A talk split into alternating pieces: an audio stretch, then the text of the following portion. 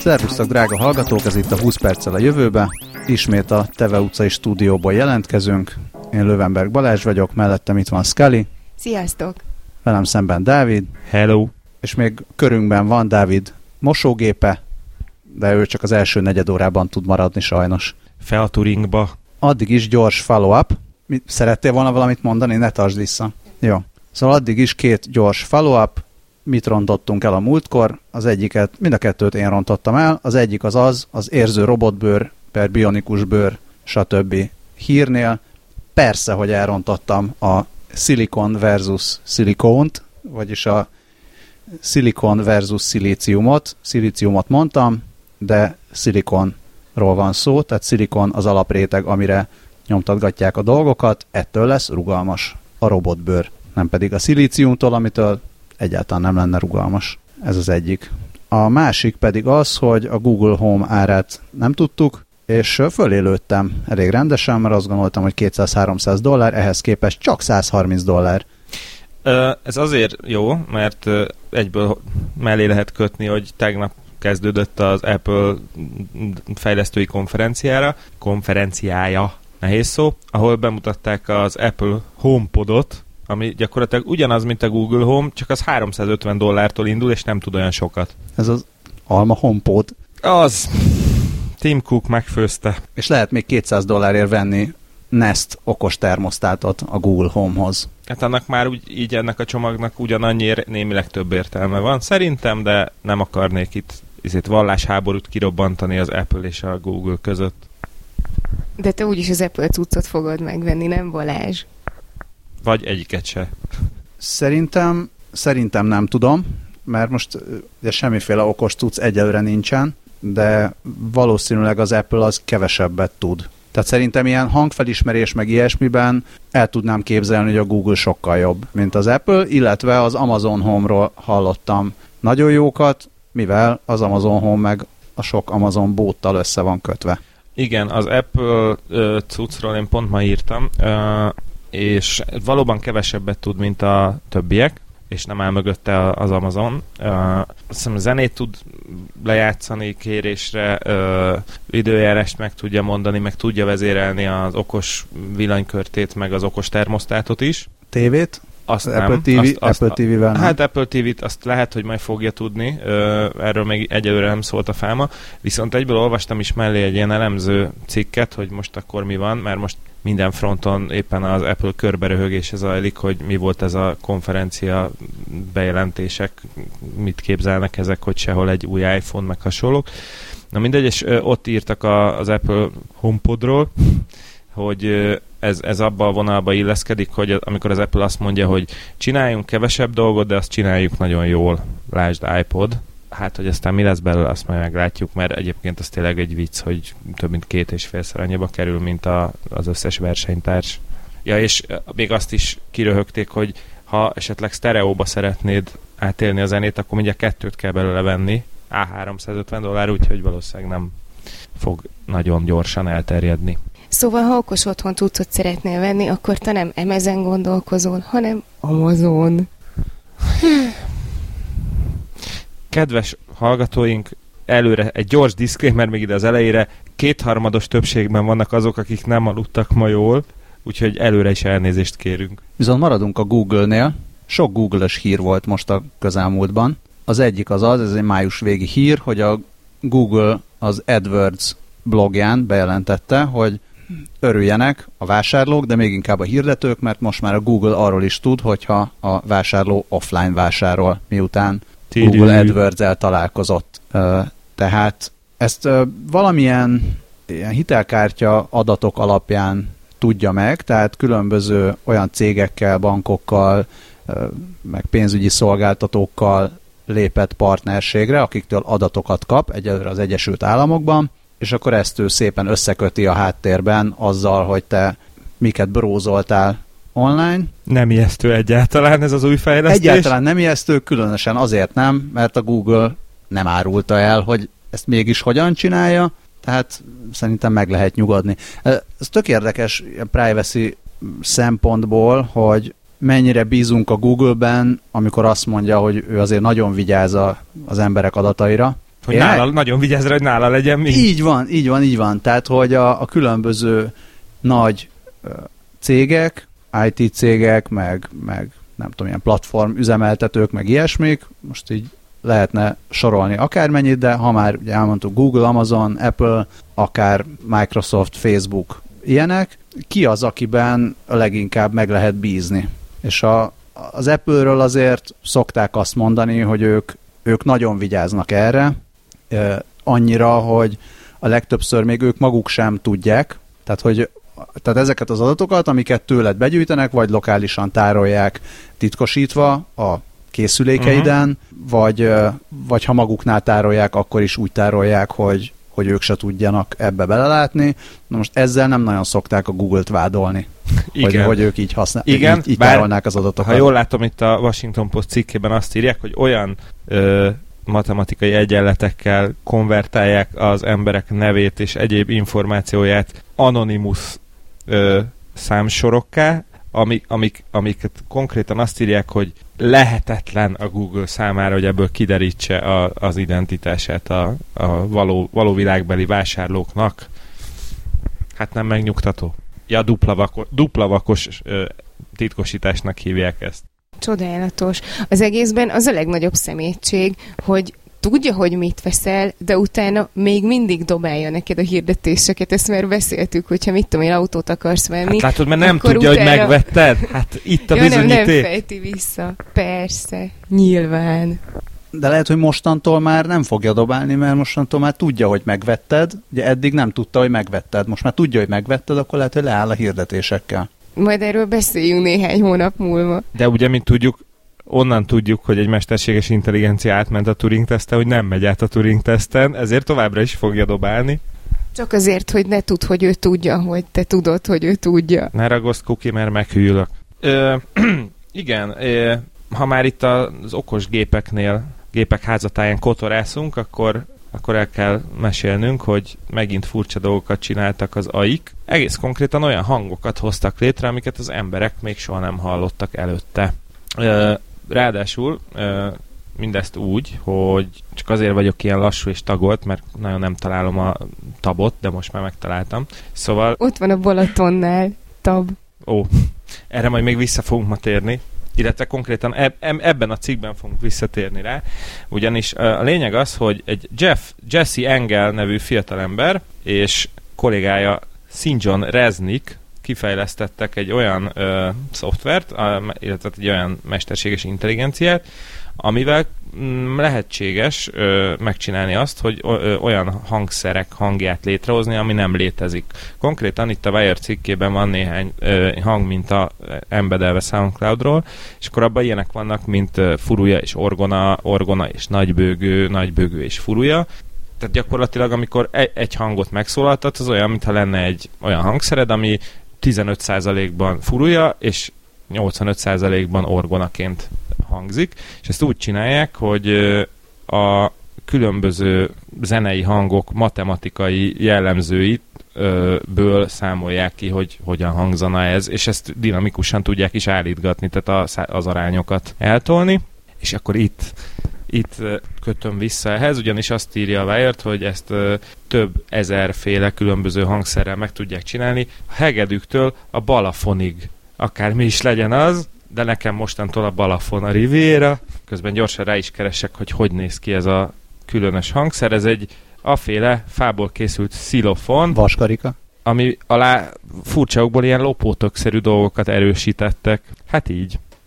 És az a céljuk mindezzel, hogy a zenészeknek új eszközöket adjanak a kezébe. Ja igen, bocsánat, és ezt a projekt, ennek a projektnek egyébként az a neve, hogy N szint, mint az méltán népszerű fiú együttes, csak egy kis eltéréssel, és egyébként majd a, igen, igen, tehát, és ezt a MOOC Fest nevű zenei, művészeti és technológiai fesztiválon mutatták be Észak-Caroline-ban. Alig várom az első élő koncertet, ahol a 80%-ban balafon, 20%-ban fúvol a hangszeren, élőben játszanak a zenészek. És eljátszák a most múgig pontosan. Bocsánat, és Én jól aludtam. nem, nem látszik. Nálad az a baj.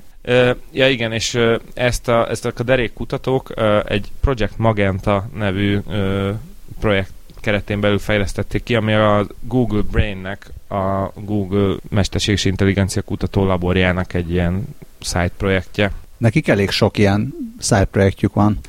Például az AlphaGo, ez mai hír, hogy azért legyen valami friss hírünk is. Az AlphaGo, erről egyáltalán nem beszéltünk, hogy mostanában volt az AlphaGo-nak újabb nagy meccse, ugye ez a Google DeepMind Go AI-ja, aki megverte, mikor? Hát egy éve? Kb. Hmm, a Lee Sedolt. Nagyjából, igen.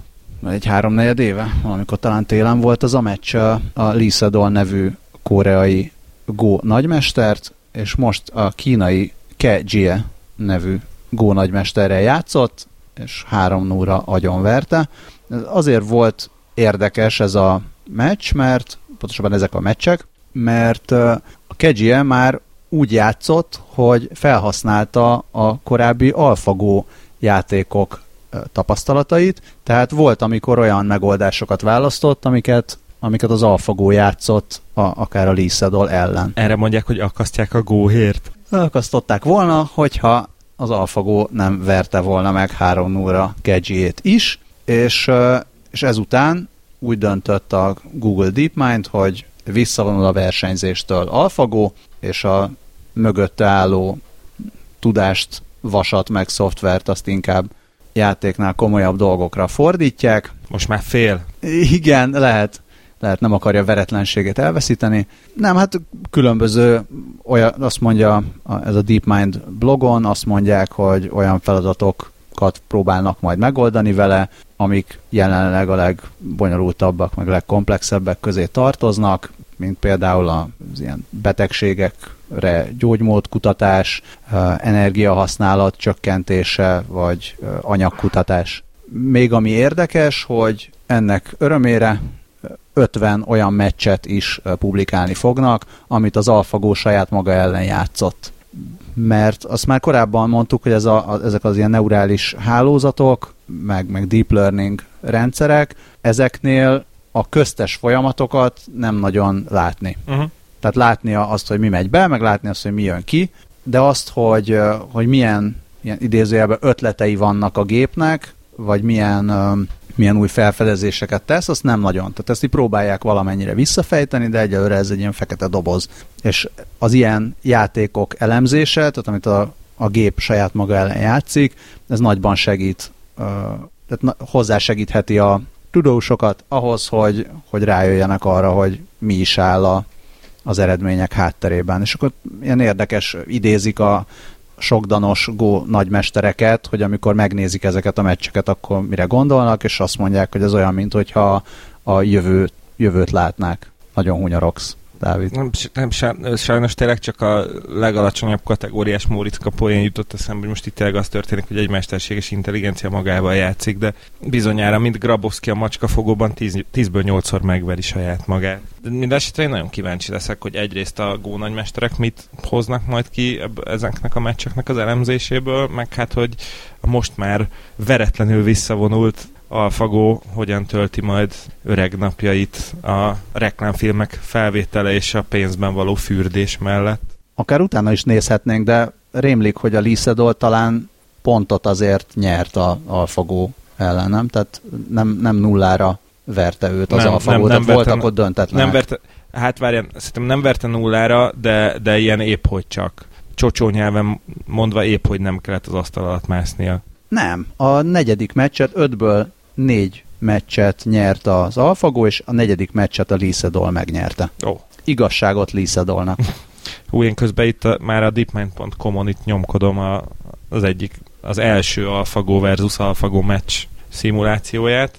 Mondjuk, hogyha életemben nem kétszer játszottam volna a gót, akkor is körülbelül 10 percig, akkor lehet, hogy jobban tudnám értelmezni, de mondjuk szerintem Balázs majd biztos jobban tudja. Mert? Ja, én azt hittem, hogy... már gót? Én azt hittem, hogy te... Nem. Ismerek embert, aki ja. viszonylag jó gójátékos. Én azt hittem valamiért, hogy te góztál. Nem góztam. Én... Gózzon Gyula.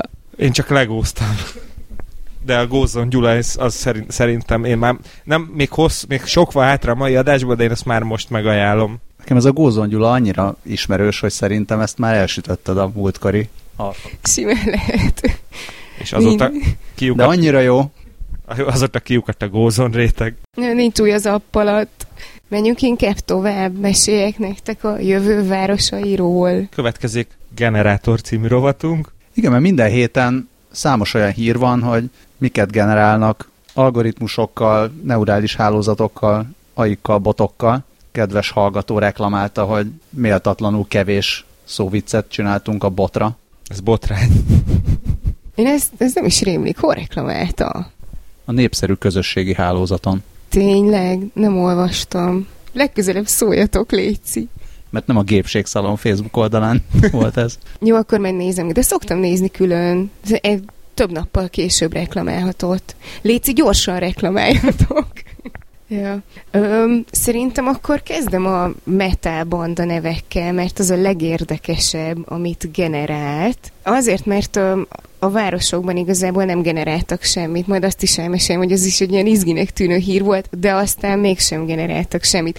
Ellenben a Metal banda nevek, öm, van egy nagyon kedves hölgy, úgy hívják, hogy Janelle Sheen, és hát az ő generátoraival már korábban is találkoztunk, mert hogy ő egy olyan neurális hálózattal dolgozik, amivel már korábban generált recepteket, pokémonokat, ilyen nak-nak vicceket, mármint kop-kop vicceket, felszedős dumákat, és Dungeons and Dragons varázslatokat is. A gyümölcsneveket nem ő generálta? Hát itt a saját felsorolásában nem említette. Ah, nekem, nekem is úgy rém, nem, nem tudom, hogy ki, de hogy nem ő volt. V- vannak többen ilyen ilyen emberek. Na és most ez a hölgy azt csinálta, hogy a metalarchives.com adatbázisában található infókat gyűjtötte be. Ez több mint százezer zenekar nevet jelent, és a zenekar nevek, nevekkel együtt így az alkategóriákat vagy műfajokat és az országokat is beletette ebbe a neurális hálózatba. Dávid elkezdte olvasni a zenekar neveket? Igen. Melyik, melyik tetszik? Az eddigi kedvencem az Inhuman Sand nevű Ugyanez. orosz melodic death metal együttes Igen, a dallamos neve. death metal, de van egy amerikai dallamos death metal is, nem ezen a linken, hanem a másik linken. De igen, nekem a dallamos death metal úgy általánosságban, mint egy műfaj, de egy, egy orosz dallamos death metal, hát az, az tényleg kész, igen, még egy az SHT vagy SHT az szimfonikus heavy metal, de volt még egy, igen. Ö, Balázs, felolvasnád ennek a dallamos death metal zenekarnak a nevét, kérlek, alulról a negyedik. Sespestion Sanicilevus. Képzeld el, hogy így a koncerten skandálják az együttes nevét, hát ez gyönyörű. E- ellenben egyébként a Stormgarden nevű német black metal együttes neve annyira jó, hogy megkockáztatom, hogy ez, ennek léteznie kellene. Ja, hát amúgy, amúgy tulajdonképpen lehet is. Illetve a 20 perccel a jövőbe Tribute együttes, az örökös tagunk nevének emléket állító Sun Damage Omen nevű szimfonikus progresszív metal együttes Franciaországból. Ja, akarom hallani a demójukat. Ö, és Balázs, te egyébként bedobtál egy másik linket is. Ö, ez egy másik projekt volt, ahol nem csak metal zenekar neveket ö, generált, és itt a ki, kiindulási pont az a Georgia Tech egyik professzorának a projektje volt, őt Mark Riddle-nek hívják, és ő Wikipédia bejegyzések alapján gyűjtött össze adatbázis 84 ezer zenekarról, diszkográfiával együtt, és ezeket az adatokat táplálta be szerintem még korábban a neurális hálózat keretrendszerébe, és az alapján generált zenekar neveket, és ebben az volt az érdekesség, hogy ö, valamilyen beállítások alapján ö, tudta szabályozni, hogy mennyire legyen kreatív a névadásban, és hát amikor nagyon kre- legmagasabban volt a kreatív kreativitás fok, akkor nem tudom, ilyeneket tehet ki. Nekem a Nighty Daggers tetszett legjobban, de ha bármelyiket szeretnétek felolvasni itt a Temperature 1.1 alól, hajrá! Nekem nagyon tetszik a Foxets Ratimot Secret Singer Band, de ami még különösen jó, hogy a különböző műfajokra lehetett, tehát itt a a Louis St. Quark Tumblr-en a Shane különböző műfajokra osztotta a banda neveket. Például vannak ilyen hagyományos írbandák, mint például a Sherry of Shinking Faven, vagy a Rabid S nevű metalbanda, és aztán a kevésbé bekategorizálható, mint például a Skins of Space, vagy a Vervoli Brown. De ami, ami még nagyon tetszett, az az a megállapítás, hogy a, tehát igen, hogy egyre csökkenti a kreativitási ö, faktort, amikor 0,3-at eléri, akkor onnantól kezdve már az összes banda név az az, hogy The, és utána egy többes számú főnév.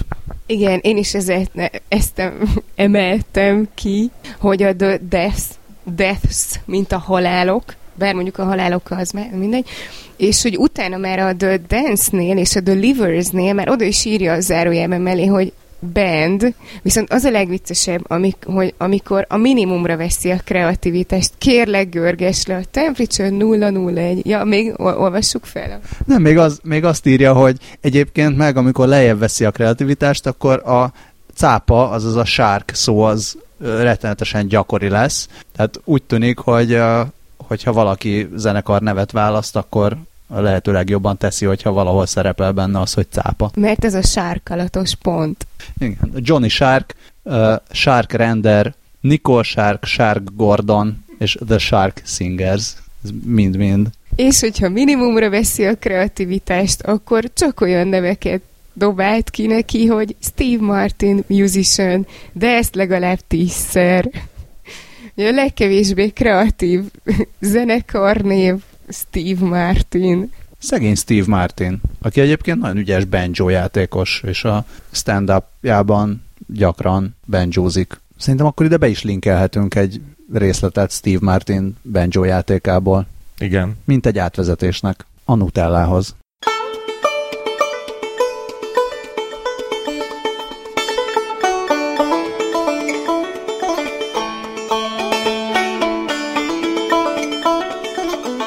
Na hát akkor térjünk át a Nutellára, ahol nem AI és nem neurális hálózat dolgozott, csak egy algoritmus, de azért tök jól hangzik, hogy különféle csomagolást tervezett a különféle nutellás üvegeknek. Összesen 7 millió különféle dizájn született. Ö, Olaszországban csinálta a projektet az egyik kreatív ügynökség, és ö, a videó szerint az volt a céljuk, hogy olyan egyedülállóvá tegyenek minden egyes üveg nutellát, mint amennyire különleges minden egyes olasz ember. Ez annyira szépen hangzott. Ö, Úgyhogy ez az algoritmus ö, több tucat mintával és több ezer ö, színkombinációval dolgozott, és ezzel hozott létre 7 millió különféle dizájnt, mindegyik különböző, ö, és azt mondták a videóban, hogy egy hónap alatt elfogyott mind a 7 millió üveg, és ö, 10 ezer videót csináltak róla a userek, gondolom, hogy valami játék is volt mellé, hogy... Én igazán nem akarnék szőrszálhasogató lenni, de Olaszország lakossága 60 millió környékén van.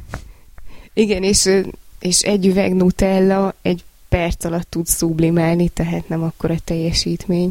Szerintem arra utal Dávid, hogy hogyha annyi millió különböző ember van, de csak 7 millió különböző üveg, akkor nem is annyira különböző az üveg, mint, ahány, mint amennyire különbözőek lehetnek az olaszok. Hát, hogy lehet, hogy mit tudom én, 12 egy tucat, és akkor úgy még mindig nagy, majd, hogy nem kijön a motek. Jó, hát akkor nem jutott mindenkinek egyedi, családonként osztoztak. Vagy lehet, hogy az olaszok csak ennyire különlegesek, hogy... Igen, minden tizedik olasz tök ugyanolyan. ja. Vagy lehet, hogy nem eszik minden olasz nutellát, mert És attól már nem is lehetnek egyéniségek? nem tudom, mi mind egyéniségek vagyunk. Hát nem tudom, nem mindegy ennyit a nutelláról akkor is hozok nektek minden héten valami, valami mit generáltak. Szerintem nutellát. ja, én biztos, hogy nem hozok nektek nutellát, mert én nem ehetek. És akkor nem is kaptok. Na jó, nem dobtalak fel titeket ezzel, és akkor most mesélek a városokról, mert szintén nem doblak fel annyira, de azért hát, ha... Hát legalábbis, ha, ha olyan lesz, mint a, ennek a városnak a lakóinak, akkor nem fogunk panaszkodni. Na, jól van. Volt egy hír a BBC-nek a Future rovatában, ami elsőre tök izgalmasnak tűnt, mert arról szólt, hogy ö, pszichológusok és neurológusok segítenek megtervezni a jövő városát, hogy az így olyan legyen, hogy mi így jobban érezzük magunkat benne, de aztán, aztán ez megint egy olyan projekt volt, aminek így ilyen nem, nem látjuk, hogy mi lesz a vége, de hogy vannak ilyen érdekes ötletek. Állítólag ezt már bizonyították egy ideje, hogy az, hogy hogy néz ki a környezetünk, az hatással van a hangulatunkra. Azt írják a cikkben, hogy a hippokampuszuk kampuszban található sejtjeink rá vannak hangolódva a környezetünkben található tárgyak geometriájára és elrendezésére. Ti tudjátok, hogy mi a hippokampusz? Mert én nem, és nem, nem, nem, a, nem a vízilovak egyeteme hanem ez a nagy agynak a része, és az emlékezet működésében és a térbeli tájékozódásban van szerepe. Hát erről sok szó esett a Conscious Cities nevű konferencián, amit tavaly, múlt hónapban rendeztek meg Londonban.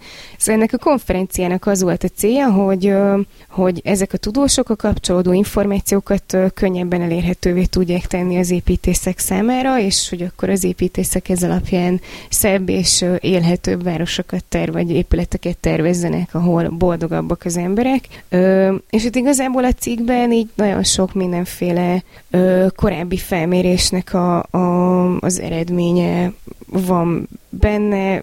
Képzeljétek el, hogy végeznek olyan méréseket, hogy milyen hatással van az emberekre az épületeknek a homlokzata, mert így azt tapasztalták, hogyha egy háznak a homlokzata összetett és érdekes, akkor az pozitív hatással van az emberekre, és boldogá teszi őket, ha pedig egyszerű és monoton, akkor negatív a hatása. Még az is tetszik, hogy egy kutatásban azt vették észre, hogy a legtöbb ember jobban érzi magát a kevésbé éles sarkú szobákban, tehát ami egy, ami egy picit így le, lekerekítettek a, a, a szobának a falai.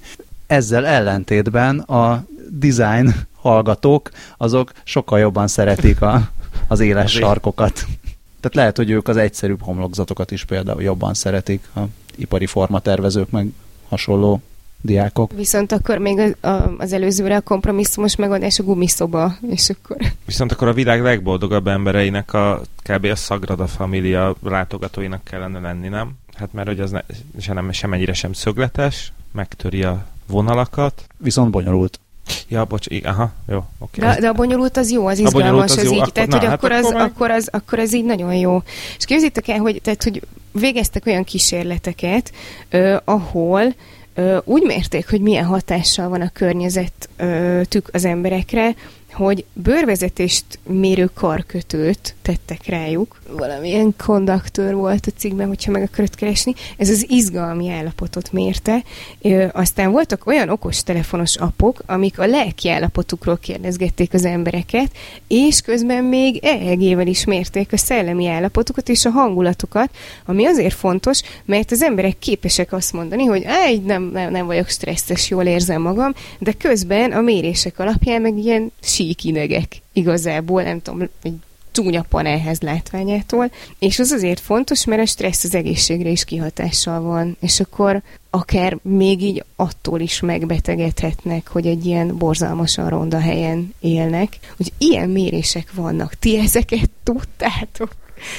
Ö, és ö, hát nyilván ugye vártam, hogy így a cikk végén majd így lesz valami arról, hogy és akkor most mit csinálnak, és hát ugye elmaradt a katarzis. Voltak ilyen sztorik arról, hogy az így mennyire jó volt, amikor a Times Square-en kiraktak padokat, és akkor azzal izgalmasabb lett a látvány, és akkor sokkal jobb ott a turistáknak, meg a, a Rockefeller Center környékén, de hogy, de hogy nem írták azt, hogy és akkor a jövő városai, azok úgy fognak kinézni, hogy ilyen óriási gömbölyű épületek, csodálatos homlokzatokkal, mindenki full boldogan fog mászkálni. Én közben csak azt a részt láttam a cikkből, hogy András Meyer Lindenberg, a Heidelbergi Egyetem kutatója kimutatta, hogy a városi élet az agy fiziológiáját is megváltoztathatja bizonyos emberekben, ami azt jelenti, hogy csökken a szürke állomány mennyisége, a csodálatos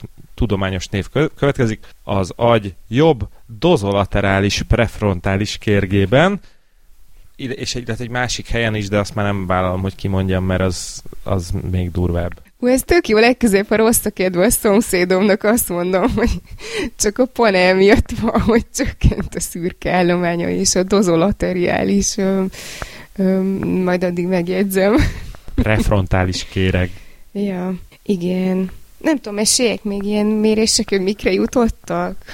Valahol be, az van a cikkben, hogy azt mérték, hogy ahol unalmas a környezet, például egy hosszú füstüveg volt egy Whole Foods bolt teljes frontján, ott az embereknek rosszabb lett a kedvük, és el is siettek onnan. Bezzeg, ahol boltok és éttermek vannak, ott lassítanak az emberek, és jobb a kedvük is. Na hát. Ja, és ennek kapcsán nekem az jutott eszembe, hogy én amikor görkörizom, akkor van, hogy szoktam egy selfit nyomni itt a Duna Plaza mellett a Sixt autó kölcsönző tükröződésében, mert hogy este, amikor megyek, mele van kapcsolva a villany, nem lehet belátni, és tükröződik, tehát hogy én ott pont megállok, és ott vigyorgok, bár ez tudom, ezt így beszéltük, hogy ezt az egész selfie kultúrát nem értjük, de hogy akkor rám is rakhatnának ilyen videókat, és akkor engem is mérhetnének.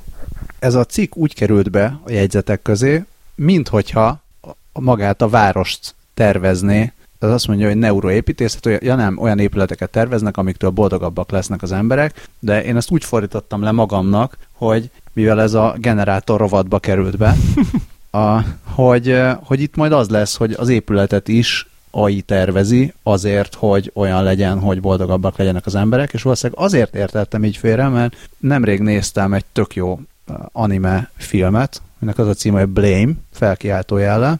Nyilván a manga sokkal jobb volt, de ez arról szól, hogy van egy ilyen disztópikus jövő, uh-huh.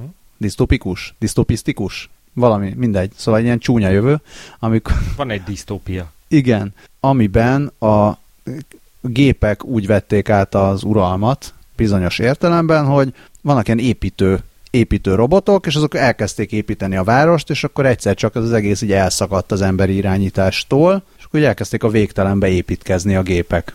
És már ez a világ, amiben belecsöppenünk a sztoriban, az olyan, hogy, hogy teljesen átláthatatlan mennyiségű ilyen szintek vannak. Azt hiszem a mangából kiderül, hogy itt már a, nem is tudom, így a Jupiter ig kiépült már egy ilyen hatalmas gömbbe tele van építve az egész, és akkor az emberek ilyen kicsik is foltokban éldegélnek, és próbálják elkerülni a támadó gépeket. Szóval kicsit így erre, erre gondoltam, hogy ma jönnek a gépek, és elkezdik építeni a jövő városait. Mindenki nézze a Netflixen a Blame című filmet, mert tök jó. És akkor ez alapján te raktad be a generátor robotba? Mert mint hogy ezt így hozzá Jó, legközelebb pontosabban fogalmazom a témát.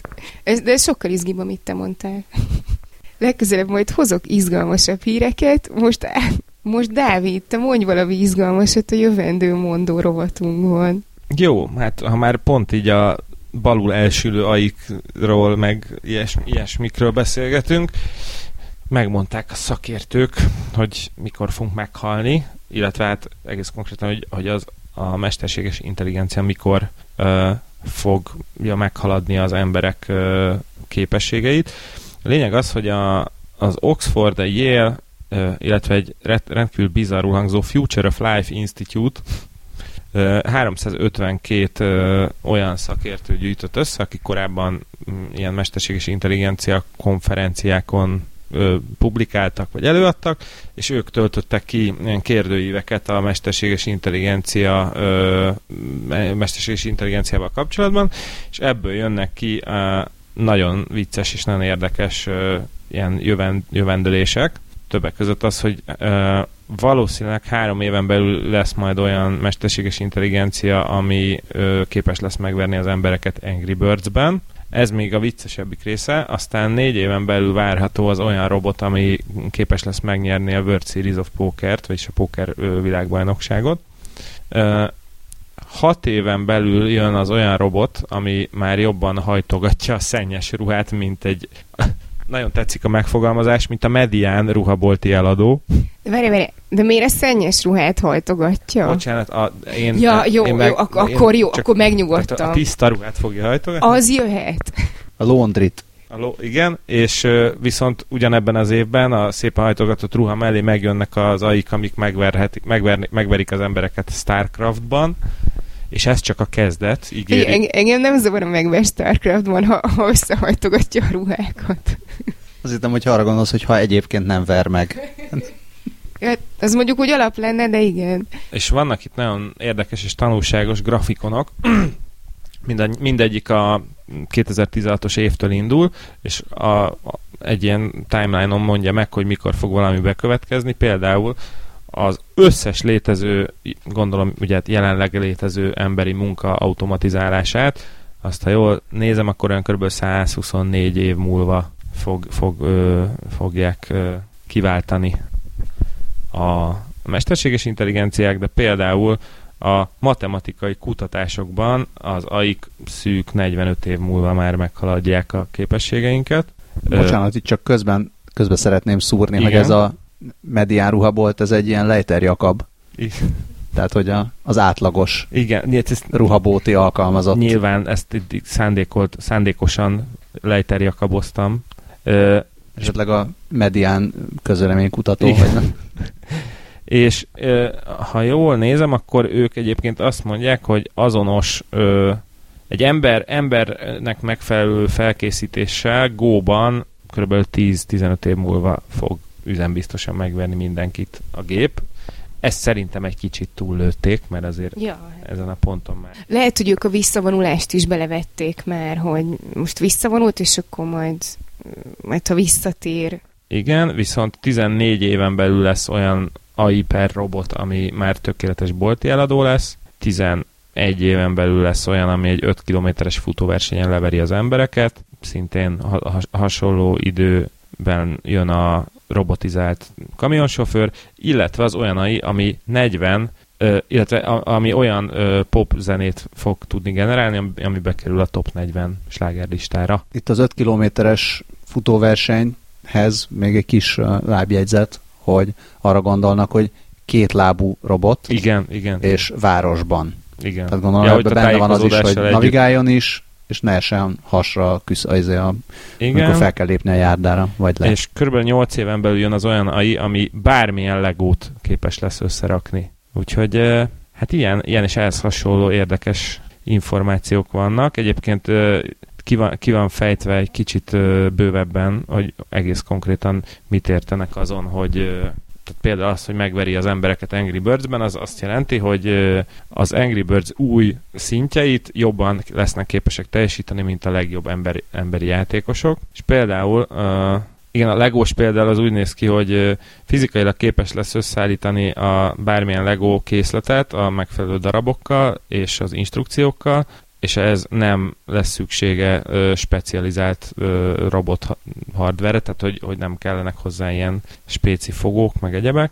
Illetve 9,6 éven belül jön az olyan AI, ami képes lesz olyan gimnáziumi eszét, történelem eszét írni, ami jó jegyeket kap, és át, ö, átmegy a ö, plágium detektoron. Talán a kedvenc észrevételem ebből a cikkből, hogy a mesterséges intelligencia kutatók, azok kényelmesen olyan időpontra tették azt, hogy mikor fogja utolérni az AI a mesterséges intelligencia kutatókat, amikor már valószínűleg már mind meghaltak. Tehát ez 86 év múlva fog megtörténni, addigra már nyilván egyetlen egy kutató sem fog élni. Bár fene tudja, hogy Ugye, ugye a, körüljártuk ezt a Ezt a témát már körüljártuk máshol, de, de tehát a orvostudomány jelenállása szerint valószínűleg ezek a kutatók már akkor nem fognak élni, vagy legalábbis már nyugdíjba mentek, ha még lesz akkor nyugdíj. Szóval ezt úgy bebiztosították magukat. Senki nem mondta azt, hogy a mesterséges intelligencia kutatókat 12 év múlva utol fogják érni a mesterséges intelligenciák, és onnantól kezdve nekünk lőttek.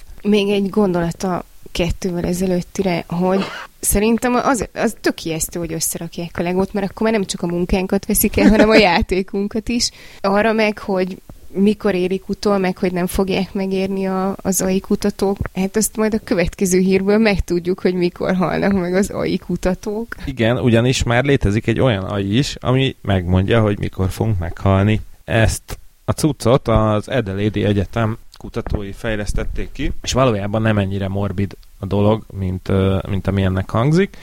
Egyelőre olyan fázisban tart a dolog, hogy 48 páciensnek a CT felvételeit elemeztették a, egy ilyen deep, learning algoritmussal, és ebből 70 vagy mi 69%-os pontossággal képes ö, megállapítani ez az, ez az AI, hogy 5 éven belül várhatóan meghalnak-e. Ez egyébként nagyjából az emberi diagnoszták eredményeivel van egy szintben, és hát nyilván azért fejlesztették ezt ki. Ja, bocsánat, úgy készítették fel ezt a deep learning rendszert, hogy több mint 16 ezer ilyen CT felvételt elemeztettek vele, amik, amiken betegségre utaló jelek, szervi, szervi elváltozások láthatóak. És hát természetesen az a lényege ennek, hogyha azt mondja az AI, hogy most X, ön most meg fog halni 5 éven belül, akkor az orvosok még időben közbe tudjanak lépni, és megfelelő terápiát tudjanak ennek az ellensúlyozására kitalálni. De a biztosítóknál erre már ilyen komolyabb szoftverek vannak, amik jó, tehát hogy nem csak a CT scan, hanem így egy csomó egyéb... Valahonnan az varezolni kellett az ausztrál tudósoknak. Ja.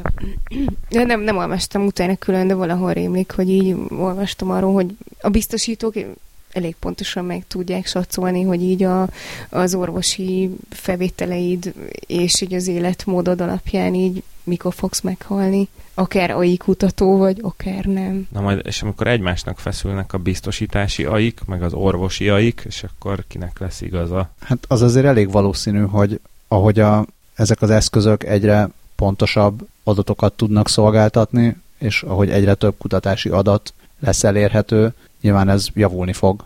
Romlani nem fog Igen. valószínűleg, ez a 69%-os biztonság, ami nyilván bizonyos fajta betegségekre, bizonyos fajta állapotokra működik jelenleg, de gondolom ezeknek a köre is majd szélesedni fog. Itt egyelőre ugye múltbeli adatokat néztek, tehát ezek az emberek, igen, akiknek igen. az adatait nézték, azok már lehetett tudni, hogy a felvételtől számított 5 éven belül meghaltak, vagy nem haltak meg, tehát erre vonatkozik a 69%-os bizonyosság. Ugye a biztosítók azok valószínűleg nem a felvételeket elemzik, hanem a, a mindenféle előéletet, igen, és statisztikákat. Hát az kérdés, biztos, hogy az is, gondolom azért a biztosítók módszerei is finomodnak és javulnak. Ja, úgyhogy hát talán még a balesetet ez mi a Minority Report? Vagy melyik, melyik film volt az, ahol előre megmondták, hogy bűnt fogsz elkövetni, vagy nem? Igen, az volt Minority Report külön vélemény. Igen. Ja, ja. Hát illetve, Igen, a, ott nem illetve a Person of Interest sorozat. Ja, jó, más kategória, valóban. Nem, pont azt mondom, hogy ez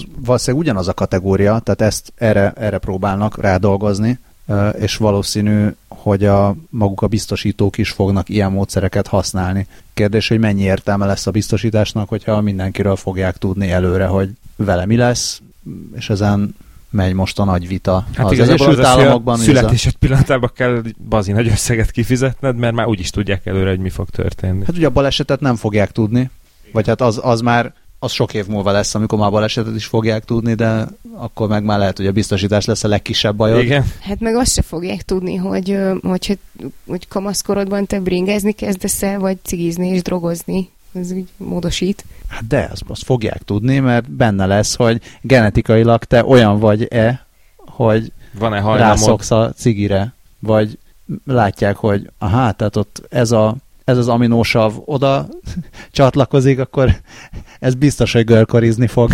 Látjuk. Jó, de nem tudhatják, hogy mit öt évig kihagyom, mert mit tudom én, összejövök olyan emberrel, aki nem görkorizik, tehát hogy ezeket mind.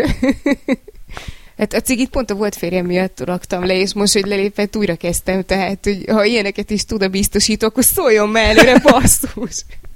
akkor azért fizetnél, és akkor biztosító helyett ilyen tenyérjósok lesznek, mondjuk. AI tenyérjós, aki megmondja, hogy mit csinálj. Tenyérijós. Viszont ha még rovaton belül maradva, de az utolsó hírt akkor így ide venném, ha már a Minority Report szóba került, ugyanis ez egy nagyon friss, tegnapi hír, egy Meta nevű augmented reality startup, hát kiadott egy ilyen szép grafikát tartalmazó hírverést, hogy hát ők gyártják már a jövő, hát nem is tudom minek, minek nevezzem ezt, de mondjuk igen, szóval az, az béna, hogyha azt mondom, hogy a jövő monitorát, de valójában ez történik, mert egy olyan uh, szoftvert, Workspace nevű szoftvert fejlesztettek ki, uh, amit uh, már egy VR headset segítségével lehet használni, és gyakorlatilag így az egész látóteret monitorra változtatja, ahol te így elhelyezhetsz mondjuk nem tudom a a feljegyzéseidet, vagy a elolvasni, vagy feldolgozni kíván dokumentumot így egyszerűen így kiakasztod így a levegőbe, és akkor az ott lóg.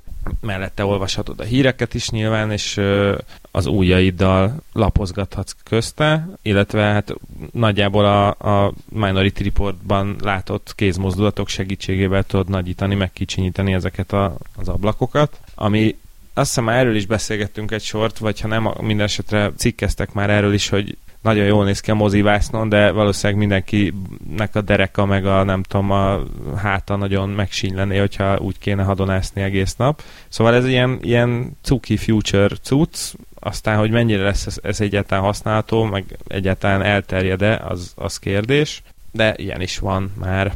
Tök jó ötlet. Ö, nekem csak az jutott közbe eszembe, hogy tök jó, hogy mindent így a VR-ben így látsz, de mondjuk azt nem látod mögötte, hogy így a főnököd odaáll az asztalon mellé. Na, bocsánat, ezért fontos, hogy, hogy ez egy augmented reality ja, bocs, tehát, ja, tehát bocs. hogy, hogy te a valóságot látod magad körül, csak még amel, arra tudod rákazgatni ezeket a digitális rétegeket. Köszönöm a kiegészítést.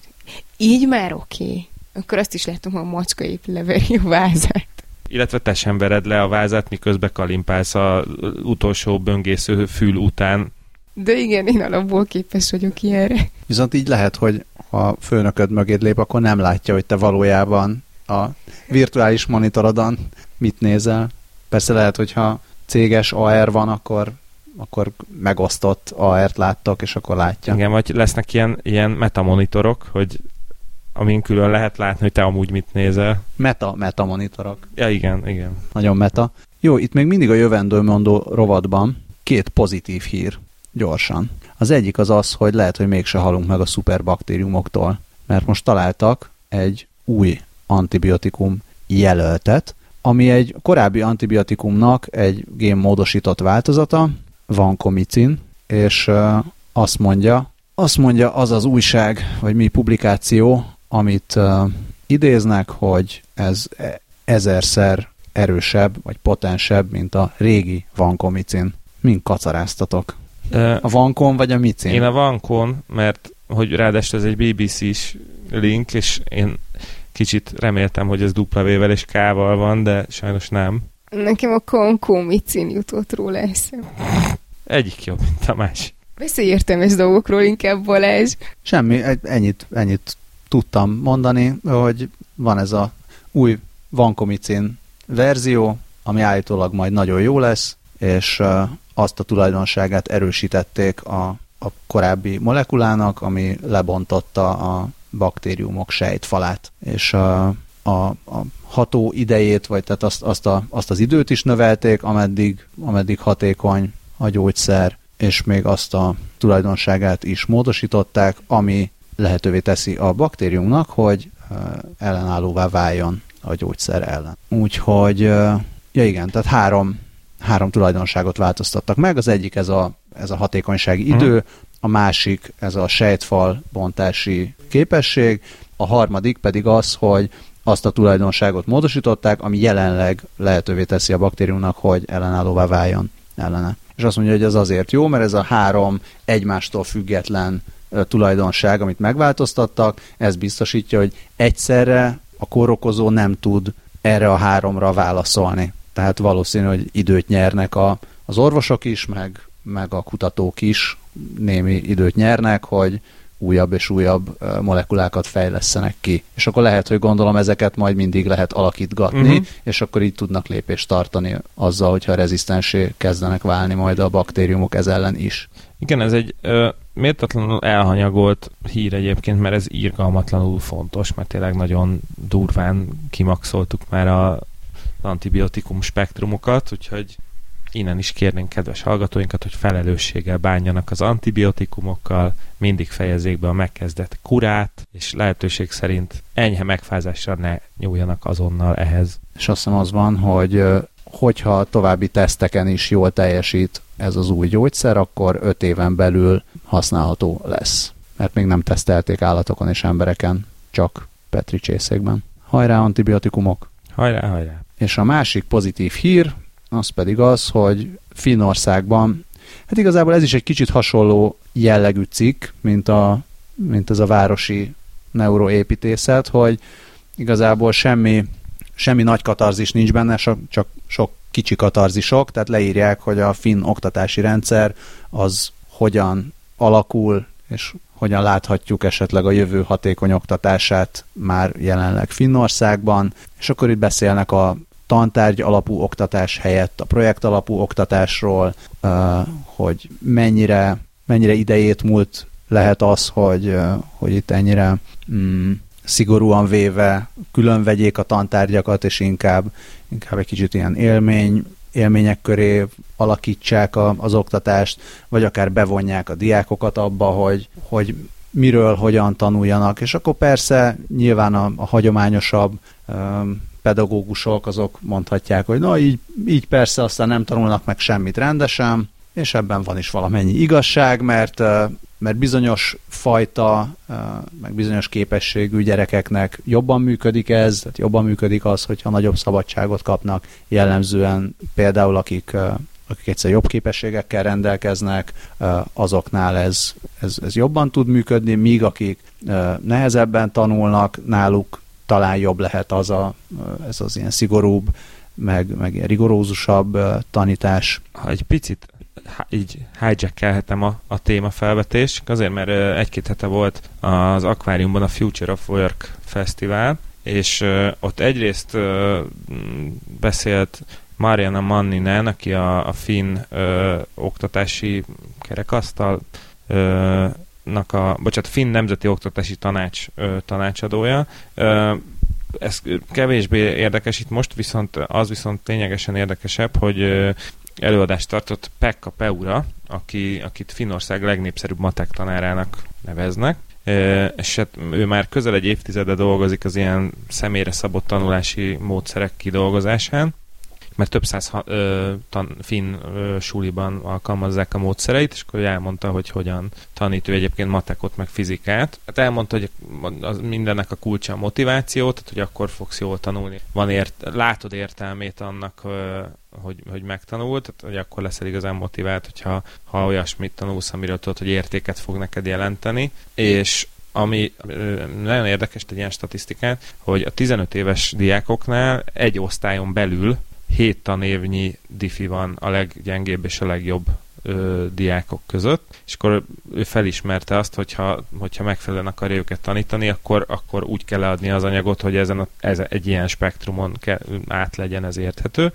És akkor ő azt csinálja, hogy egy olyan módszert alkalmaz, amit egyébként bárki, ki tanításra foglalkozik, egészen nyugodtan, ingyenesen lemásolhat. Van egy Google táblázata, és az egyes mondjuk témákat, az több kisebb elemre bontja. Az, amit ott bemutatott, az ott ilyen, ilyen tényleg ilyen nagyon egyszerű lépésekre, ott például a vektorokról volt szó, és akkor a, az első lépés az, hogy, hogy értsd meg a vektor fogalmát. A második, az már azt nem képes legyél megszerkeszteni mondjuk egy vektort. Még ennél is részletesebbre volt véve, de már nem emlékszem pontosan. És akkor úgy néz ki, hogy ilyen, hogy a gyerekek közül mindenki bejelöli színkódolva, hogy az, egy, az adott témát mennyire érti, az adott ilyen pici altémákat.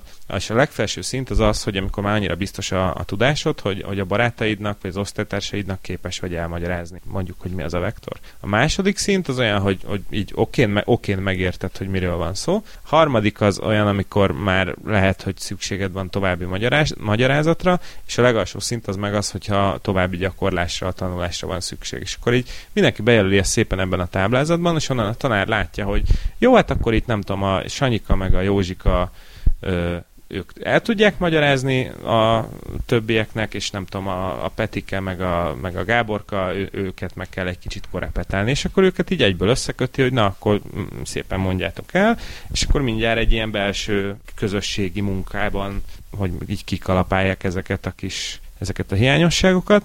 Ehhez egyébként a, a Google-re hivatkozott, ahol csináltak egy belső felmérést, hogy mi, mit, hogyan, mitől működnek jól a jól teljesítő ilyen belső munkahelyi csapatok, és az, az volt a közös bennük, hogy pszichológiai szempontból biztonságban érzik magukat. És ugyanez igaz a sulira is, meg a gyerekekre is, hogyha nem érzi magát fenyegetve attól, hogy úristen, majd úristen holnap dolgozat, hogy holnap ebből kell felelnem, hanem megkérdezi a haverját, aki elmes, elmagyarázza neki, akkor sokkal jobban berögzül a dolog. A Wire-nek van mostanában, nem tudom, ez videósorozat, de egy pár epizódot már láttam belőle, ahol ugyanazt a fogalmat egy tudós vagy kutató elmagyarázza öt különböző tudásszintű uh-huh. valakinek. Tehát kisiskolástól kezdve az egyetemi kutatóig. Ez egy kicsit hasonló Aha, ehhez, igen, hogy, igen. hogy jó, hogy nem ugyanaz az életkor, de, de ez nagyon, nagyon hasznos végülis minden tudás szintnél látni azt, hogy igenis tök egyszerűen, primitíven, leegyszerűsítve el lehet magyarázni egészen bonyolult dolgokat is. Én már nagyon várom a kvantum számítógépek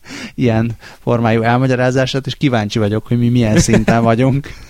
Szerintem a még ránk fér egy kis magyarázat kategóriát erősítjük, és akkor ezzel a feldobott labdával ugorjunk át a Majd nem értjük című rovatunkba? Jó, akkor, akkor én gyorsan el is mondom az elsőt, mert az még úgy tényleg az egyel érthetőbb kategória. A lényeg az, hogy, hogy 5 nanométeres tranzisztorokat hoztak létre. Ez így önmagában nem egy túl felvillanyozó hír. Az IBM-nek a Tumblr-én jelent meg egyébként, ahol egy ilyen elektromikroszkópos képet lehet látni ezekről a, ezekről a tranzisztorokról. Ami az iparágban az elsőként jött létre, az IBM Research Alliance fejlesztéseként, ami azért lényeges, mert ez 5 nanométeres csipek létrehozását fogja lehetővé tenni. Az azt jelenti, hogy a mai leg ilyen csúcsmodern csipek, azok 10 nanométeresek, és itt arról van szó, hogy ha ez sikerül, akkor egy ilyen kis új körömnyi lapkára 30 milliárd kapcsolót lehet majd elhelyezni, és, en, tehát, és ennek az lesz az eredménye, hogy a mostani technológiáknak jelentősen megugrik a teljesítménye, illetve a, az olyan technológiáknak az igényeihez, mint például a, a mesterséges intelligencia, virtuális valóság, a kvantum számítógép, vagy épp a mobil technológiák egy nagyon stabil alapot fog szolgáltatni nagyon erős gépekhez. Ráadásul például még a, a mai okostelefonok ö, akkumulátorait is, ö, akkumulátorai is kétszer-háromszor tartósabbak lehetnek ennek a technológiának a, az alkalmazásával, úgyhogy ennyi volt a hír, én ennél mélyebbre nem mennék bele, eddig szerintem még azért üzem biztosan értjük. És örülünk is neki. Igen, igen. Aztán majd egyszer csinálhatunk egy ilyen 20 perccel a jövőbe deep adást, és akkor elmélyülhetünk a tranzisztorok és a kvantum számítógépek rejtelmeiben. Csak majd valakit hívjunk, aki segít elmélyülni. is hozzá. Az, hogy itt, és ezért raktam ezt a majd nem értjük rovatba, mert én kb. odáig értem, hogy ez a nanométer szám ez egyre csökken, és akkor ennél az 5 nanométernél érünk el oda, amikor már annyira közel vannak egymáshoz a valamik, tranzisztorok, vagy ezek a Igen, logikai, ezek kapuk. logikai kapu szerintem. Tehát, a, annyira közel lesznek egymáshoz, hogy itt már ez a quantum tunneling bekövetkezik, uh-huh. már megint itt vagyunk a kvantumnál, tehát amikor, amikor már simán átmehet úgy jel innen oda, hogy azt nem akarjuk. Igen. Tehát úgy nagyjából a kisiskolásnak, valamint saját magamnak így magyarázom el, aztán ez vagy a pontos, vagy nem. Kisiskolásnak? tehát, hogy túl közel vannak egymáshoz a dolgok, és ez itt már nem, nem tudjuk azt elérni, hogy hogy csak ott menjen el, ahol akarjuk. Tehát, hogy valami újat ki kell találni, és ez a, ezt határozták meg, ezt az 5 nanométeres méretet, mint hogy akkor itt lesz vége a, uh-huh. ennek a MOR törvény szerinti teljesítmény növekedésnek, amikor ugye minden évben 18 havonta. Jó, mindegy, tehát minden, minden valamennyi időnként nem, igen, megduplázódik. Nem, bocsánat, neked van igazad, 12 havonta. 12 havonta, de már ez az 5 nanométerre lépés a hétről, ez már olyan lesz, ami, ami valószínűleg kétszer annyi idő fog igénybe venni, tehát ehhez már kell két év, hogy, hogy itt megduplázódjon a teljesítmény, és utána ez az egész, ennek úgy vége lesz. Illetve, bocsánat, úgy egészen konkrétan Moore 65-ös megfigyelése szerint minden 12 havonta megduplázódik a számítási kapacitás, és most már ott tartunk, hogy, hogy a duplázódáshoz három évre van szükség. Így pontos. Úgyhogy.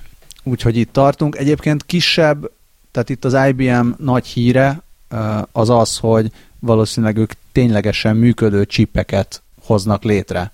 Mert hogy tehát csináltak már ilyen kisebb tranzisztorokat, csak abból még abból még nem lett olyan, I- igen, itt, olyan itt chip, ilyen, amit ténylegesen felhasználtak. Itt ilyen szilícium, és nem szilikon, uh, nano mi az, lapokat hoztak létre, tehát hogy, hogy itt már nagy mennyiségben képesek voltak ezt előállítani alkalmazható formában. Hajrá IBM. Erről még akarsz bármit? Nem. Vagy itt tartunk? Scully, nanométer? Annyit szeretnék hozzátenni, nem tudom mikor lesz a díjpadás, de aznap pont nem érek rá. Ezt az AI kiszámolta, hogy akkor máshol leszel? Ja, igen, nem, ugyanennyit tudnék ahhoz az adáshoz is hozzátenni. A következő majdnem értjük. Hát igazából azt értjük, csak a, én azt írtam bele, hogy ilyen VR, AR mindfuck. Van a Victoria Hart, vagy Y Hart nevű mat, matematikus, vagy nem is tudom mi. mi, mi mit szeretnél? Nagy Weihart covert. Igen. Én csak azt a dalt szeretném küldeni, hogy Why Heart Will Go On. Szóval, aki magát uh, Method Musiciannek hívta még korábban, amikor rajzolgatós YouTube videókat készített, mint matematikus, kutató és zenész, viszont egy ideje uh, egy VR, VR, VR virtuális valóság kutató csoportban dolgozik, és ők közé tettek most egy videót a, az elmúlt évükről, kutatási eredményeikről. És akit érdekel a VR azon túl is, hogy Alexeit fellökik a plázában, amikor VR-ben nézi a azért, Hullámvasutat. hullámvasutat, tehát aki, aki ténylegesen a, a mire jó ez az egész kérdésre akar választ kapni, az nézze meg ezt a videót. Nagyon bizarr, tehát tényleg ilyen acid trip jellegű jelenetek vannak benne, hogy ők miket csinálnak, és egyébként meg rettenetesen szórakoztató, tehát ők szobákat terveznek, nézik azt, hogy hogyan működik az ember egy, egy ilyen virtuális valósággal kiterjesztett környezetben. Az egyik iszonyatosan érdekes ö, alkalmazás az például az, hogy a Venn diagrammokat hogyan használják virtuális valóságban. Tehát az ember elképzeli ezeket a Venn diagramokat, hogy van ilyen külön rész, meg metszet, meg ilyesmik, és ez a virtuális valóságban például úgy néz ki, hogy, hogy van két fiók a konyhaszekrényben, ami így fedi egymást, és akkor az egyikben vannak a villák, a másikban a kanalak, és akkor az egymást fedő dolgokban pedig az ilyen félig villa, félig kanál, és hogyan tudod ezt húzogatni. Művészeti alkalmazások vannak, tehát egy múzeumba beraktak AR szobrokat kérdés nélkül, és akkor azokkal lehetett ott szórakozni. Tehát tényleg egy ilyen 10 perces videó, ezt ő kommentálja, nézze végig mindenki, akit érdekel ez. Grafikailag nagyon nincs kidolgozva náluk a, a VR, tehát tényleg ebből is látszik, hogy ők, ők ezt így kutatásra használják, hogy, hogy egy egészen primitív grafikával működik az egész, ez a 80-as évek 3D. számítógépen 3D, vagy ilyen vektoros ilyen grafikái, nem, tényleg nem, nem tudok rá mit mondani, szóval olyan, mint hogyha egy Na, nagyon, beszedne az ember valamit. És nagyon erős a vizuális része a videónak, igen, úgyhogy ajánljuk mindenkinek lent a jegyzetekben. De akkor pont jó, hogy nem, a, nincs annyira jól kidolgozva a grafik, grafika, hogy elszállnál tőle, hogyha minden ilyen teljesen valóságosnak tűnne. És a végére pár cukiság. Kezdjük is mindjárt a japán Kengoro nevű robottal, nem tévedés, így hívják őt. Ami nem Ausztrál. aki egy És van Barbie goró is. Kengoro egy 170 centi magas, 56 kilós, ismét tudományos név, muskulos, muskuloszkeletális humanoid. Tehát azt jelenti, hogy tényleg egy ilyen ember, emberszerű alakú, inkább, illetve igen, egy ilyen megnyúzott emberre emlékeztető robot, és akinek az a ö, specialitása, hogy izzad amikor fizikai munkát végez. Egész konkrétan Kengoro 11 percen keresztül képes megállás nélkül fekvő támaszokat csinálni, és közben izzad. És hogy ez miért jó? Ugye hát az összes ilyen mechanikus rendszerben, amik így, főleg amik repetitív mozgást végeznek, ott, ott a hő termelődés egy komoly probléma, és hát ennek a megoldására ugye ventilátorokat vagy hőcserélőket alkalmaznak, de hát annak meg ugye hely kell, illetve hát vannak még a, a folyadékhűtéses cuccok, de azoknak is hely kell, meg csövezés is kell. Ö, és a University of Tokyo-nak van egy JSK nevű laboratóriuma, Inaba Masayuki professzor vezetésével, ők fejlesztették ki Kengorót. Kengoróban egyébként 108 darab kis motor van, ami, amivel tudja mozgatni a, az ízületeit, és az ugye egy ötlet volt, hogy, hogy a végül is hát a, a, a vázán végigfutó vezetékek közé be lehetne rakni csöveket, amiben lehet ö, vizet keringetni, ami így oké, okay, tehát eddig ez rendben is van, és akkor az el tudja vezetni a hőt, de azt ugye valahol le kell adni, és akkor kellett volna még szerkeszteni egy hőcserélőt is, de már így is nagyon sűrűn voltak a különböző alkatrészek kenguróba beszerelve, tehát egyszerűen nem volt neki hely, és akkor innen jött az, az ötlet, hogy hát akkor mi lenne, hogyha ugyanúgy hűtené magát, mint az emberek, ugye, hogy megizzadsz, bőrödön kimegy a, a verejték, azonnal elpárolog, és ez, ezzel hűtöd magadat, és akkor így is néz ki a kenguró váza, alumínium porból ö, egy lézeres szinterezési eljárással ö, hozzák létre a, a vázát, ami, ami egy ilyen áteresztő anyag, és így a kis motorok mellett a víz, ami, amit keringetnek a testét beállózó csövekben, az képes el, eltáv, eltávozni ezeken a porózus részeken keresztül. És ez benne volt a cikkben, hogy alapvetően kengurót mire hozták létre? Tehát csináltak egy robotot, ami fekvő támaszozik, az így oké, de ez valami kísérleti, vagy miért? Miért? A, egy nemzetközi konferenciára a japán kutatók a hűtés, újfajta hűtési módszer ö, demonstrálására építették kengurót, és akkor kitalálták, hogy a mozgása az az legyen, hogy, vagy a feladata az az legyen, hogy fekvő támaszokat végez. Hát szerintem ez egy ilyen jópofa gimmicknek Aha. tűnt, meg hogy ezzel a legtöbb ember tud azonosulni, hogy fekvő támaszt csinálsz, akkor megizzadsz. Jó, jó, csak hogy ezzel mit vesznek el tőlünk a robotok? a fekvőtámaszainkat, vagy az izzadásunkat. Te mivel demonstrálnád? Lenne egy izzadó robotod, akkor milyen mozgással demoznád, hogy tud izzadni? Hát nem tudom, dobozokat pakoltatnék vele. nem tudom. Esetleg egy négyütemű fekvőtámasz. Trabantól. És akkor még a robotoknál maradva, hogy már elveszik a munkánkat, már elvették a legónkat is, és akkor most jönnek a robotpapok, az Index ről származó hír, hogy robotpappal erősítenek a német evangélikusok, ugyanis a reformáció 500. évfordulójának alkalmából Wittenbergben építettek egy robotpapot, aminek az, az a neve az az, hogy Bless You Too. Hét különböző nyelven beszél, összesen 31 biblia idézetet képes a robothangon elmondani, és a látogatók számára egy áldást is kinyomtat. Ezzel persze nem tervezik a valódi papok leváltását, szándékosan nem is hasonlít egy emberre, a helyi egyház egyik képviselő szerint azonban kísérletnek remek. Hát ennyi a, a dolog, mondjuk én azt nem értem, hogy ez mitől robot, mint inkább egy gép, ami képes 31 biblia idézetet elmondani és nyomtatni is egyet, de Isten őriz, hogy pont egy robotpapba kössek bele, mert még a végén. Lesújt rád haraggal? És ez tud a mozogni? Kén, kénkő pont exét elindítja, és akkor végem lesz. Tud-e mozogni? Ö, erről nem szól a fáma, meg ahogy a, a külső... És izzad-e közben? A külső felépítését elnézem, nem annyira mozgékony. Hát ez elég szánalmas. Igen, ez valójában egy aféle publicity stunt lehetett inkább. A... Publicity stunt. Igazából, mintha mi se történt volna, mi? Mondjuk most akkor végre elsüthetem azt, hogy there's a pub for that. Hát egyébként én, amikor csak a címet olvastam, akkor az úgy kicsit ilyen ijesztően hangzott, mert ugye a robotok, vagy nem tudom, hogy általában a gépek ilyen meghatározott szabályok alapján működnek, és hogyha így valakinek ez a szabály, amit a Bibliában írtak, az úgy, az úgy durván veszélyes tud lenni, hogyha ö, azt úgy szó szerint értelmezi. Hát miért paráználkodni biztos nem fog. Hát az biztos nem, de öm, ugye vannak ott ilyen javaslatok, hogy milyen, ja, milyen bűnt mi, mivel ja, igen, kell hogy... büntetni, illetve hát mit tudom én, a kedvencem az így pont azért tegnap láttam, így egy sorozatban felmerült, hogy ö, például Jézus a homoszexualitást nem ítélt el, ö, de a vállást vállást három különböző helyen ítélte el a Bibliában, tehát hogy akkor, hogyha így elkezdi neked mondani a pap, hogy már pedig ezt nem csinálhatod, akkor mondjuk válni se válhatsz, vagy nem, tehát hogy nagyon sok, nagyon sok olyan dolog van, amit már nem szó szerint tartunk be, vagy tartanak be még a vallásos emberek sem, ami a Bibliában le van írva, úgy.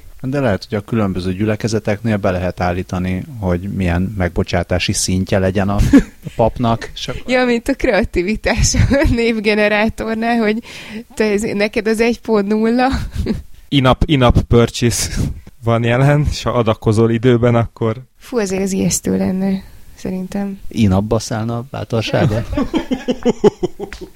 Igen, viszont végre lehetne online szolgáltatásokat nyújtani. Na, itt utolsó hírnek úgy éreztem, hogy ha már a múltkor annyira megkínozták mások, nem mi kínoztuk meg a minimalacokat.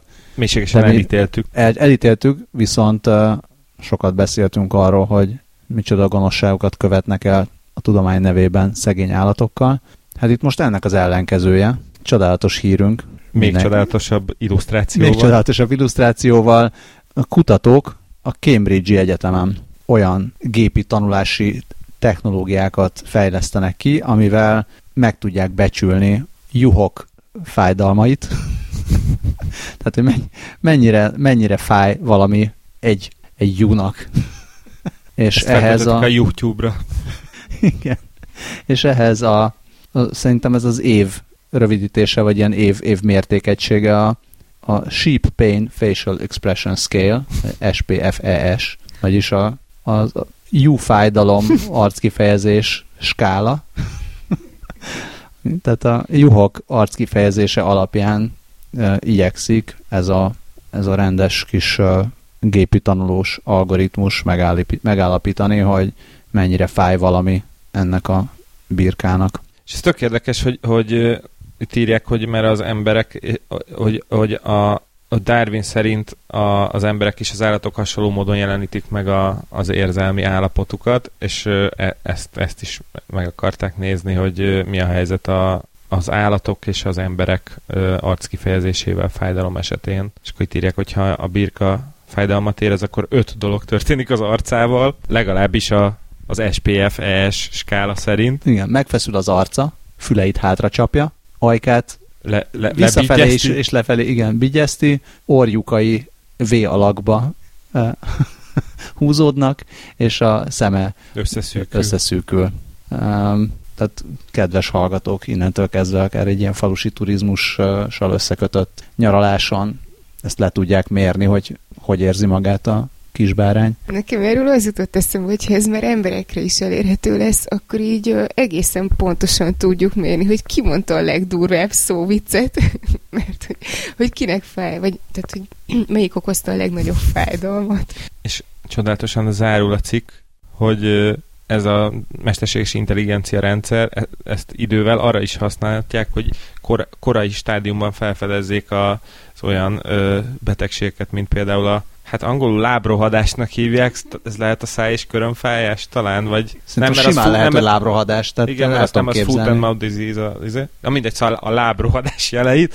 Figyelj, Ö, olyan, most a kis ilyen, ilyen félre, félre menés, de lovas könyvben olvastunk valamilyen a gyerek, gyerekeim olvastak valamiféle ilyen lóbetegségről, hogy ez vajon mi lehet, és angolul egy teljesen normális latin szó volt, amit magyarra úgy fordítottak, hogy azt mondom, patarüh, valami ilyesmi. Ez olyan, mintha valami japán, ilyen, ilyen, a, ilyen japán-angol kifejezés lenne. Na mindegy, szóval a lényeg az, hogy a lábrohadás korai jeleinek kimutatására is használják ezt a rendszert, mégpedig úgy, hogy egy kamerát olyan, olyan helyre szerelnek fel, ahol a juhak, juhok gyülekeznek, és akkor e, ö, így hamar kiszúrhatják arcfelismeréssel, hogy ki a beteg, illetve kinek vannak fájdalmai. Fájdalm, Bocsánat, nem- fájdalmai.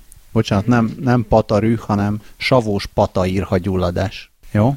Pataírha. A patarű az jobban hangzott, én, én így fogom elnevezni. Jó, akkor patarű. Én Jó? így fogom elnevezni a dallamos, izé, atmoszférikus metál együttesemet. De azt, de azt nem csak ilyen oival lehet feltérképezni, hanem hogyha valakinek telepatikus képességei vannak. Na, szóval picit visszakanyarodva a juhfájdalomra, tehát ennek azért azon túl, hogy mi, mi, mit szeretnél? Mi? nem, nem, bocsánat. Torzul az arcod, és V alakba szűkült az orjukad. Csak a, a Newsweeknek a, vonal, a cikk alatt a sponsor topics. Azt hittem, hogy ez is valami juhal kapcsolatos, hogy Newsweek. Nem csak a sponsor topicsból az egyes számú a Sheep Suppliers, az ötös az már a Reverse Mortgage Calculator, szóval azért még ott a Google-nek van teendője, hogy tudják, hogy mi itt offline mit olvasunk. Na, szóval, hogyha időben észreveszik, hogy beteg a jószág, akkor az azért nagyon, nagyon jó a gazdaságnak is, meg nekünk is jó, hogy És a egészséges is. állatokat tudunk Igen. majd enni, meg ilyenek. Vagy ha nem esszük meg az egészséges állatokat, akkor Még örül, örülhetünk, hogy egészségesek az állatok a mezőn. Szóval ez jó dolog. Jó dolog. Juhé. Köszönjük szépen, drága hallgatók, Most hogy már fejezzük be. A Patareon oldalunkra. Arról most nem beszélünk, de És a nagyon Patáros. Aj, Na, szóval van Patreon oldalunk, a patreon.com per cast oldal, ott lehet minket segíteni, ezt nagyon szépen köszönjük, annak is, aki kicsit, meg annak is, aki hosszan támogat minket, vagy támogatott valaha. Facebookon a facebook.com per cast.hu oldalon lehet lájkolni, egyébként pedig aki lájkol, vagy aki nem lájkol, hogyha megosztja a podcastokat, azt nagyon szépen köszönjük, mert az nagyon sokat segít, hogy nőjön a hallgatottságunk. Dávidot lehet olvasni az NL Cafén, Scully-t lehet olvasni a Facebookon, a Gépségszalon méltán népszerű Facebook oldalán. Annyira durva, elkezdték lájkolni az emberek, most, hogy nem csinálok semmit. Organic Reach. gyertek, gyertek, nem történik semmi, csak a, csak a podcastokat osztom meg, de szerintem azért jönnek, mert hogy nincsenek szó, tehát hogy több, több szóviccet nem nyomok ki, csak ami a kasztal jön, és ezért így merik, úgyhogy gyertek, gyertek.